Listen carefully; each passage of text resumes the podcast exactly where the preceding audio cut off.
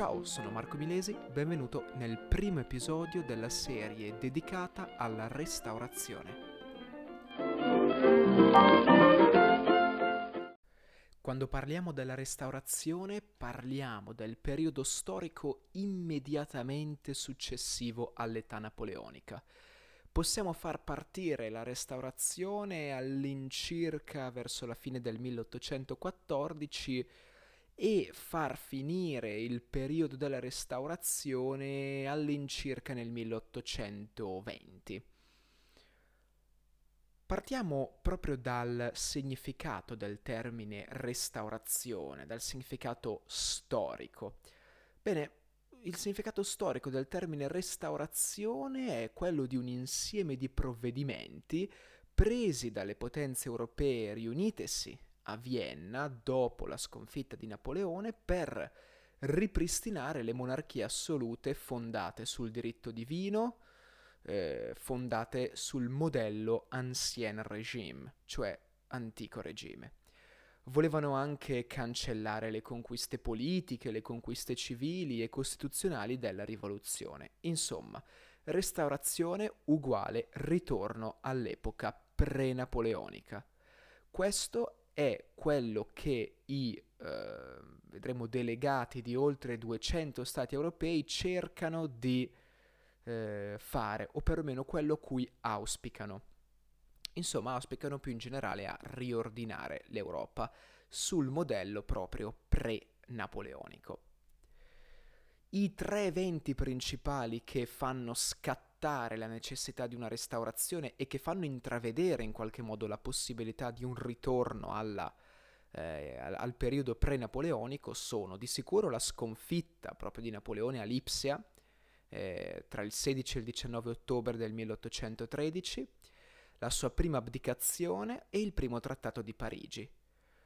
A seguito dell'ultimo evento, quindi a seguito del primo trattato di Parigi, confluiscono più di duecento eh, stati europei, ovviamente le delegazioni di, di, di più di duecento stati europei, al castello di Schönbrunn, eh, nei pressi di Vienna, proprio per iniziare i lavori per la restaurazione.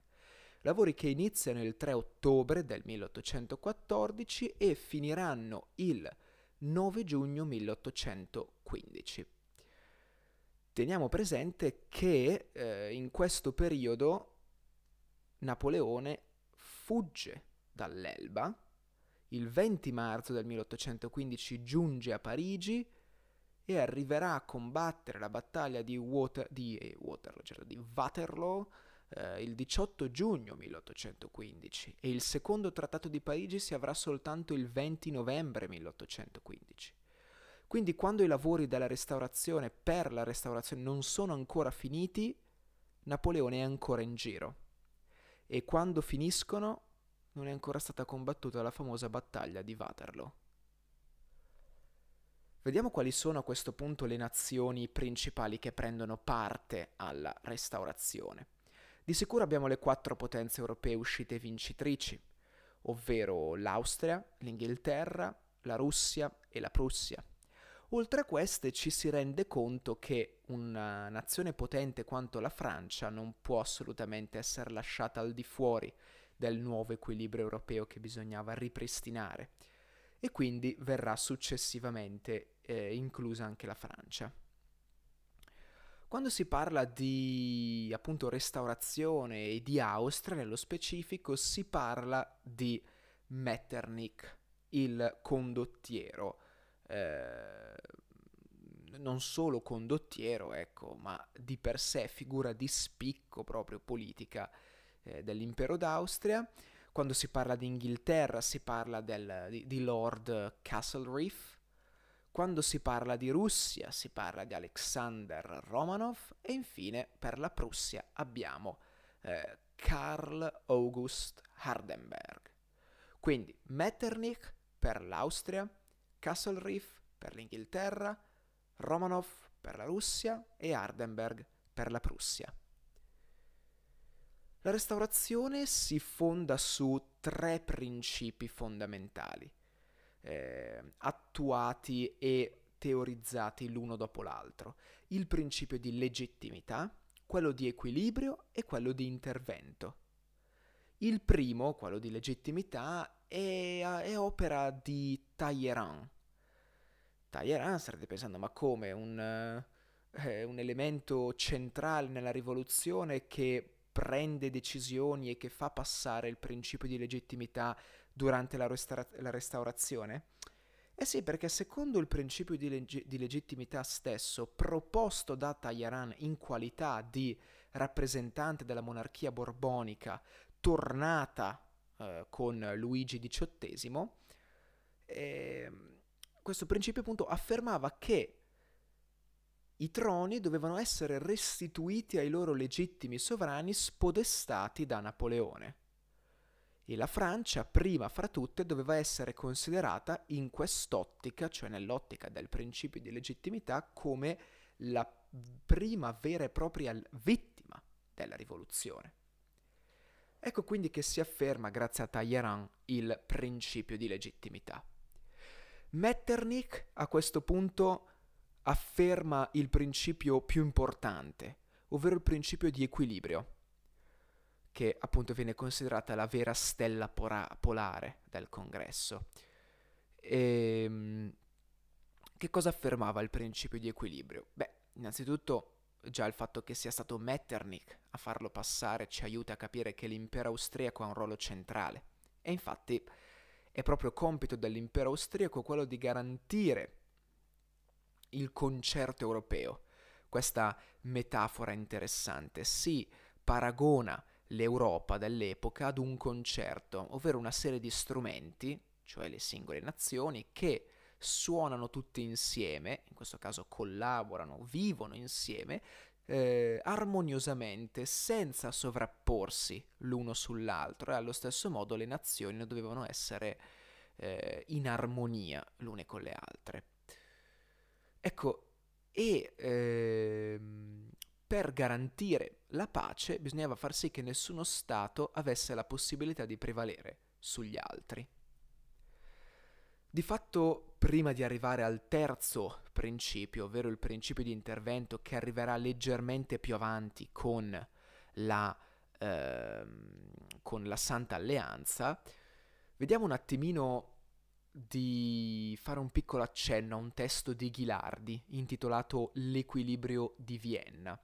Un testo che pone l'accento sul fatto che finché eh, Napoleone consisteva nella principale minaccia, le nazioni europee avevano un motivo per stare insieme, ovvero appunto sconfiggere Napoleone. Ma nel momento in cui Napoleone fu sconfitto, diciamo che l'elemento collante di questa alleanza tra gli stati europei venne meno. Di conseguenza a Vienna, specifico al castello di Schönbrunn, si cercava di trovare anche un altro collante concreto, un'altra motivazione per l'unione concreta, che non fosse semplicemente un trattato, che non fosse semplicemente un accordo, ma che ci fosse davvero una motivazione centrale. Vedremo poi i... Ehm, I teorici della, re- della restaurazione che cosa affermeranno, perché sosterranno la restaurazione, quali saranno eh, le motivazioni proprio a favore della restaurazione. Comunque vediamo nello specifico che cosa fanno, eh, che cosa fa eh, la resta- i teorici che cosa fanno i teorici della restaurazione una volta applicato, anzi una volta affermato il principio di equilibrio, come fanno ad applicarlo. Beh, in sostanza creano una sorta di cordone sanitario intorno alla Francia. Ecco, cordone sanitario lo utilizziamo al giorno d'oggi per indicare quella zona territoriale eh, lasciata in sostanza isolata proprio per mantenere, eh, per contenere ecco, la diffusione di un virus. In termini politici si utilizza la dicitura stati cuscinetto, ovvero vengono rafforzati gli stati cuscinetto intorno alla Francia. Nello specifico, tra i vari stati cuscinetto abbiamo il Regno di Sardegna, la Confederazione Elvetica, a cui venne riconosciuta lì la, la, la, la neutralità perpetua internazionale, la Renania, che venne annessa alla Prussia e eh, alcuni, alcune regioni della Confederazione Germanica assieme al Regno dei Paesi Bassi. Quindi questi stati cuscinetto vengono rinforzati. Da queste trattative rimangono escluse le colonie, non hanno potere decisionale, eh, questo principalmente per volontà degli inglesi. Ci tengo a precisare che in questo periodo, io non a caso ho detto Regno di Sardegna, l'Italia, quando ci si riferisce all'Italia, e all'epoca ci si riferiva all'Italia, la si considerava soltanto un'espressione geografica. Semplicemente non la si poteva considerare ancora unita politicamente. Vi era il Regno di Sardegna, vi erano una serie di Ducati e Granducati, nello specifico quello di Toscana, lo Stato della Chiesa, il Regno delle Due Sicilie e così via. Ehm, sparisce la Repubblica di Venezia e eh, la Repubblica di Genova perché? È perché vengono annesse l'una, quindi quella di Venezia, alla, all'impero asburgico, l'impero austriaco, mentre quella ligure di, di, di Genova semplicemente al Regno di Sardegna. Ma è, è proprio in questo periodo che nasce eh, in Italia quel, potremmo dire, eh, quel, non odio, però quanto più quella mh, sorta di avversione, ecco, nei confronti degli austriaci. Perché in sostanza, se prima vi era la dominazione prevalentemente francese e quindi l'Italia, gli stati italiani, le regioni italiane, non concepite ovviamente con il termine eh, odierno, erano contrari, erano contro la eh, monarchia francese, contro i francesi, adesso il ruolo della Francia, in epoca napoleonica, venne sostituito dalla dall'impero asburgico, dall'impero eh, austriaco, in quanto il, um, come si chiama, il, um, questi, questo impero austriaco riuscì ad ottenere il dominio diretto su alcuni territori, come appunto la zona lombarda, eh, zona veneta, dominio diretto, anzi potremmo dire indiretto tramite dei legami dinastici con diversi ducati e granducati, tra cui proprio quello di Toscana, e anche alleanze con lo Stato della Chiesa e il Regno delle Due Sicilie, dove tra l'altro i siciliani furono particolarmente malcontenti, diedero origine al movimento del separatismo. eh, Murat cercherà di eh, unificare la nazione, ma sarà semplicemente un tentativo velleitario. E come, come procede nel resto dell'Italia la situazione? Beh, diciamo che eh, all'Italia non viene data grande rappresentanza. Ad esempio nell'impero d'Austria sì, venne creata, vennero, vennero creati addirittura due organismi consultivi per il Regno Lombardo-Veneto, eh, proprio nell'impero d'Austria, però davano rappresentanza soltanto alla grande proprietà terriera, questo sempre per eh, segnare un ritorno all'ancien regime. L'unico stato italiano, cioè eh, il Regno di Sardegna, che riuscì effettivamente a ritornare a tutti gli effetti allo stato pre-napoleonico, quindi all'antico regime, fu proprio il Regno di Sardegna, grazie all'abrogazione del codice civile, all'abrogazione anche delle riforme del periodo rivoluzionario, grazie al ripristino dei privilegi della Chiesa, del maggiorascato e del fideikommesso, sotto la guida, ecco, importante, di Vittorio Emanuele primo. A questo punto l'Austria, la Russia e la Prussia firmano, su proposta dello zar Alessandro primo, quindi Alexander Romanov, ecco, la Santa Alleanza, in nome della Santissima e Indivisibile Trinità, affermando il principio dell'intervento, scrivendo: i sovrani si impegnano a prestarsi in qualunque occasione, in qualunque luogo, assistenza, aiuto e soccorso contro chiunque tentasse di minacciare l'ordine costituito. Quindi nasce finalmente la famosissima Santa Alleanza. Aderiscono quasi tutti gli stati europei, tranne la Gran Bretagna, anzi l'Inghilterra, per motivi prettamente politici, nello specifico per la rivalità con la Russia in Asia. Lo Stato Pontificio e l'Impero Ottomano anche loro non aderiranno per motivi religiosi. Questa alleanza diventa un vero e proprio strumento di controllo poliziesco. Infatti vedremo che, poi questa Santa Alleanza si trasformerà in quadruplice, poi quintuplice alleanza, però nasceranno delle società segrete che trameranno contro l'antico regime, contro proprio la restaurazione. Ma non andiamo troppo avanti.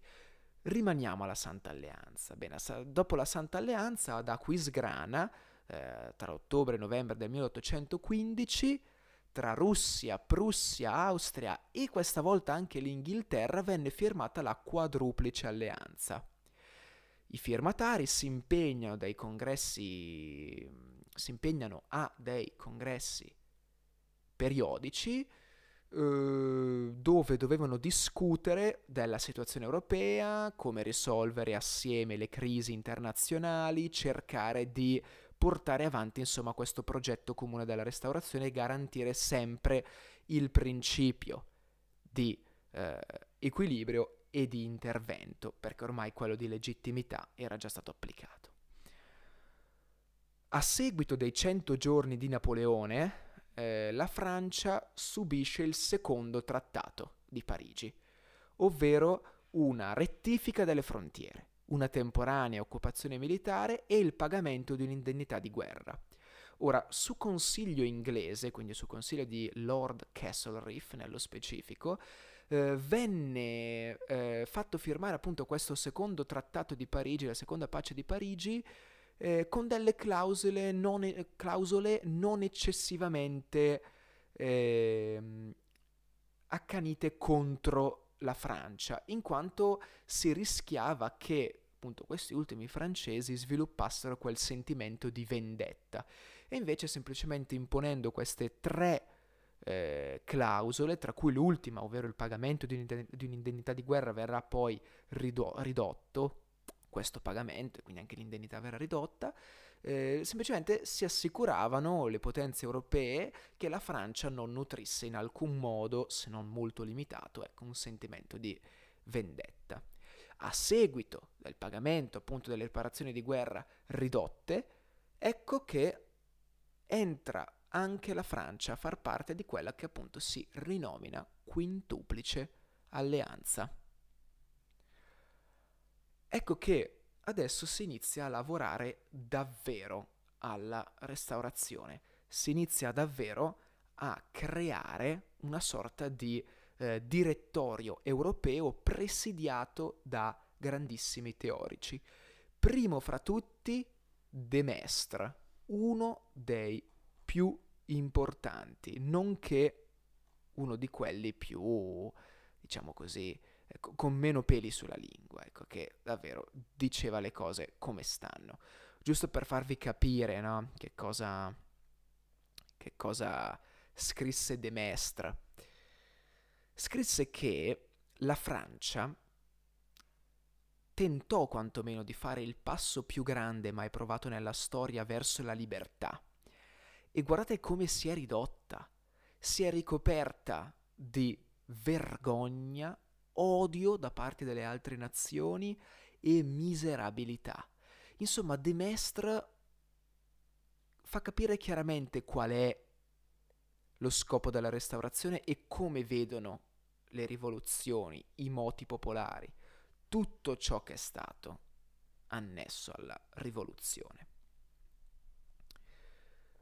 Questa restaurazione ha però anche quello che in inglese si chiama downside, un downside, ovvero un lato negativo, un lato un po' più difficile. Ad esempio, questi tre principi, quello di legittimità, di equilibrio e di intervento, non sempre eh, riuscirono a lavorare eh, armoniosamente eh, l'uno con l'altro, ma qualche volta venne disatteso il principio di legittimità a vantaggio del principio dell'equilibrio, ad esempio in Liguria, a Venezia, Sacro Romano Impero, abbiamo visto, no? Liguria che appunto viene annessa al Regno di Sardegna, quando in realtà sarebbe dovuta ritornare nelle mani del, ehm, del detentore del potere precedente. Lo stesso co- lo stesso, stessa cosa per Venezia, e invece non sarà così. E infatti ecco che si inizia proprio a pensare e a definire la restaurazione come impossibile, poiché ci si rende conto che molte delle istituzioni, molti dei cambiamenti introdotti da Napoleone eh, non sono proprio così tanto stupidi e non vanno proprio in contrasto con quanto voleva la restaurazione, ovvero un controllo maggiore della popolazione, una repressione più efficace dei moti popolari. Ad esempio pensate al censimento. Il censimento aiutava chiaramente a mantenere sotto controllo, ad avere un, chia- un quadro chiaro e efficace anche della situazione. Pensate alla centralizzazione del potere, al codice civile. Ecco, quindi difficilmente, insomma, si ritorna eh, di spontanea volontà all'antico regime. E qua appunto viene, diciamo, vengono sollevate le prime, le prime obiezioni alla restaurazione. Prima fra tutte è rivolta, eh, è l'obiezione è rivolta all'idea di nazione. Cos'è la nazione? La nazione è un concetto che di per sé nasce proprio in questo periodo storico. Prima non vi era il concetto di nazione. Lo dice bene, ehm, lo dicono bene in un testo, ecco, eh, adesso purtroppo non ho sotto chi lo, lo disse, però in un testo viene scritto.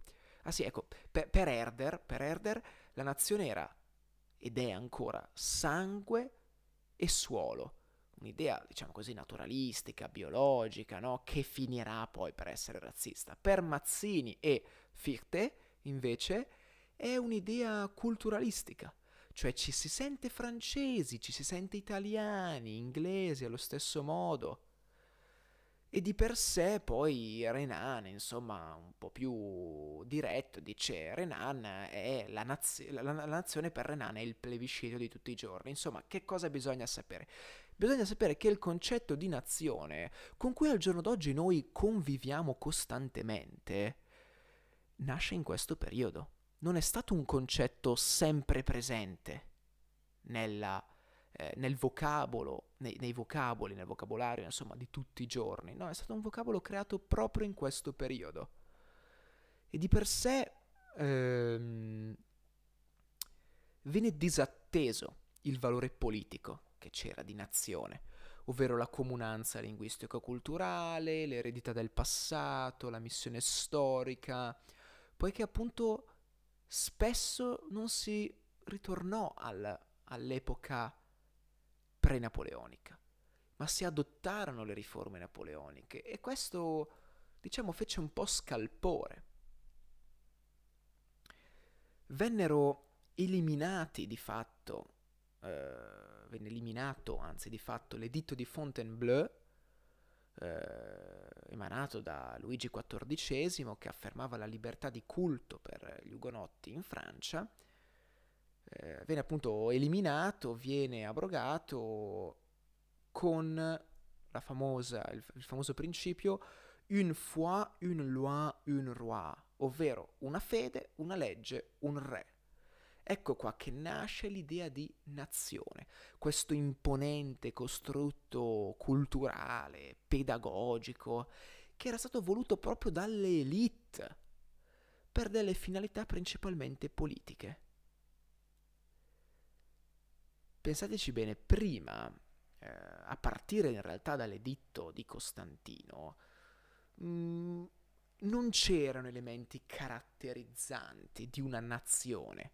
L'inglese non si sentiva inglese per delle motivazioni particolari, comuni a tutti gli inglesi. Al giorno d'oggi invece gli inglesi si sentono inglesi proprio per delle motivazioni che loro pensano essere comuni a tutti gli inglesi. Anche se in realtà al di fuori di quante, cento persone, duecento persone che conoscono, e non sanno cosa pensano gli altri milioni di inglesi e cosa sia per loro l'essere inglesi. L'esempio perfetto è la Confederazione Germanica, che nega le aspirazioni unitarie di molti tedeschi, e però si va verso la cosiddetta Zollverein, ovvero eh, un'unione doganale. Si avvia nel milleottocentodiciotto appunto quest'unione do- doganale che però non andrà, ecco, troppo a buon fine. Era una sorta di, di, di pre, pre-euro, in quanto ok, non devo più pagare i dazi, quindi riesco a trasportare le merci più facilmente perché non adottiamo la stessa moneta. Ecco, il concetto era un po' questo. Venne mh, iniziata una campagna anti-austriaca eh, dai, dai giovani, da quelle che venivano chiamate Società dei Giovani, eh, che però, questo nell'impero da, de, nel, scusate, nel... Um, sia nella Confederazione Germanica che in Prussia, eh, diciamo così, mh, insomma, si creano un po' di casini, ecco, un po' di casini legati proprio al fatto che la gente voleva un'unificazione della Germania, ma di fatto questa unificazione non avvenne, ecco, quindi un po' questo. Ecco che abbiamo gli intellettuali liberali, stringono relazioni internazionali, diventano protagonisti della politica, nascono le società segrete, poiché i liberali erano contrari al ritorno all'antico regime e non possono, anzi non potevano, eh, rendere manifesta la loro opposizione politica all'assolutismo. Ecco qua che quindi nascono proprio queste società segrete, che hanno una struttura fortemente gerarchizzata, erano ispirate, per farvi capire, alla massoneria, che era nata in Inghilterra alla fine del Settecento, e hanno appunto un carattere elitario, esprimono la, potes- la, la protesta infatti dell'alta borghesia liberale e eh, portano in palmo di mano eh, molti ex ufficiali dell'esercito napoleonico. Chiedono Costituzione, unità nazionale, libertà dallo straniero, democrazia e diritti sociali. Ecco che mi ricollego proprio alle società dei giovani. Appunto, si voleva un'unificazione in stile liberale, eh, sulla cresta dell'onda proprio della nazione, del concetto di nazione, di nazionalità e tutto. Metternich reprime queste manifestazioni, questi intenti e tutto, e quindi nascono appunto queste società segrete di liberali a tutti gli effetti. Queste società segrete rimangono segrete ben poco, infatti riescono ben presto ad organizzare una serie di rivolte, chiamati moti, che scoppiano in realtà un po' ovunque tra gli anni venti e gli anni trenta, però purtroppo non riescono ad attaccare con la popolazione, perché in generale la popolazione è spaventata dalla repressione poliziesca e soprattutto eh, non ne può più della guerra. E inoltre è incapace la popolazione media, la, la, il cittadino medio, di comprendere dei concetti, dei concetti astratti come ad esempio quelli di libertà, di uguaglianza, insomma si era ancora molto individualisti, si era ancora molto spaventati, molto con la mentalità no, no, no, torniamo all'età pre-napoleonica, perché in fin dei conti non era poi così male. Ecco, l'unica insurrezione che ha, eh, che, che, che ha un esito positivo è proprio quella della Grecia, grazie all'appoggio internazionale. Bene, per la prima parte è tutto. Eh, nel prossimo episodio vediamo, diciamo un po' così, la parte più... Eh, più storica, inteso di avvicen- avvicendarsi dei fatti, cioè semplicemente andiamo a capire che cosa succede, quando succede, perché succede, ma non ci sarà nulla da capire, sarà semplicemente un elenco, ecco, di, di, di, di situazioni che accadranno. Grazie mille per avermi ascoltato e ci vediamo nella prossima puntata. Ciao!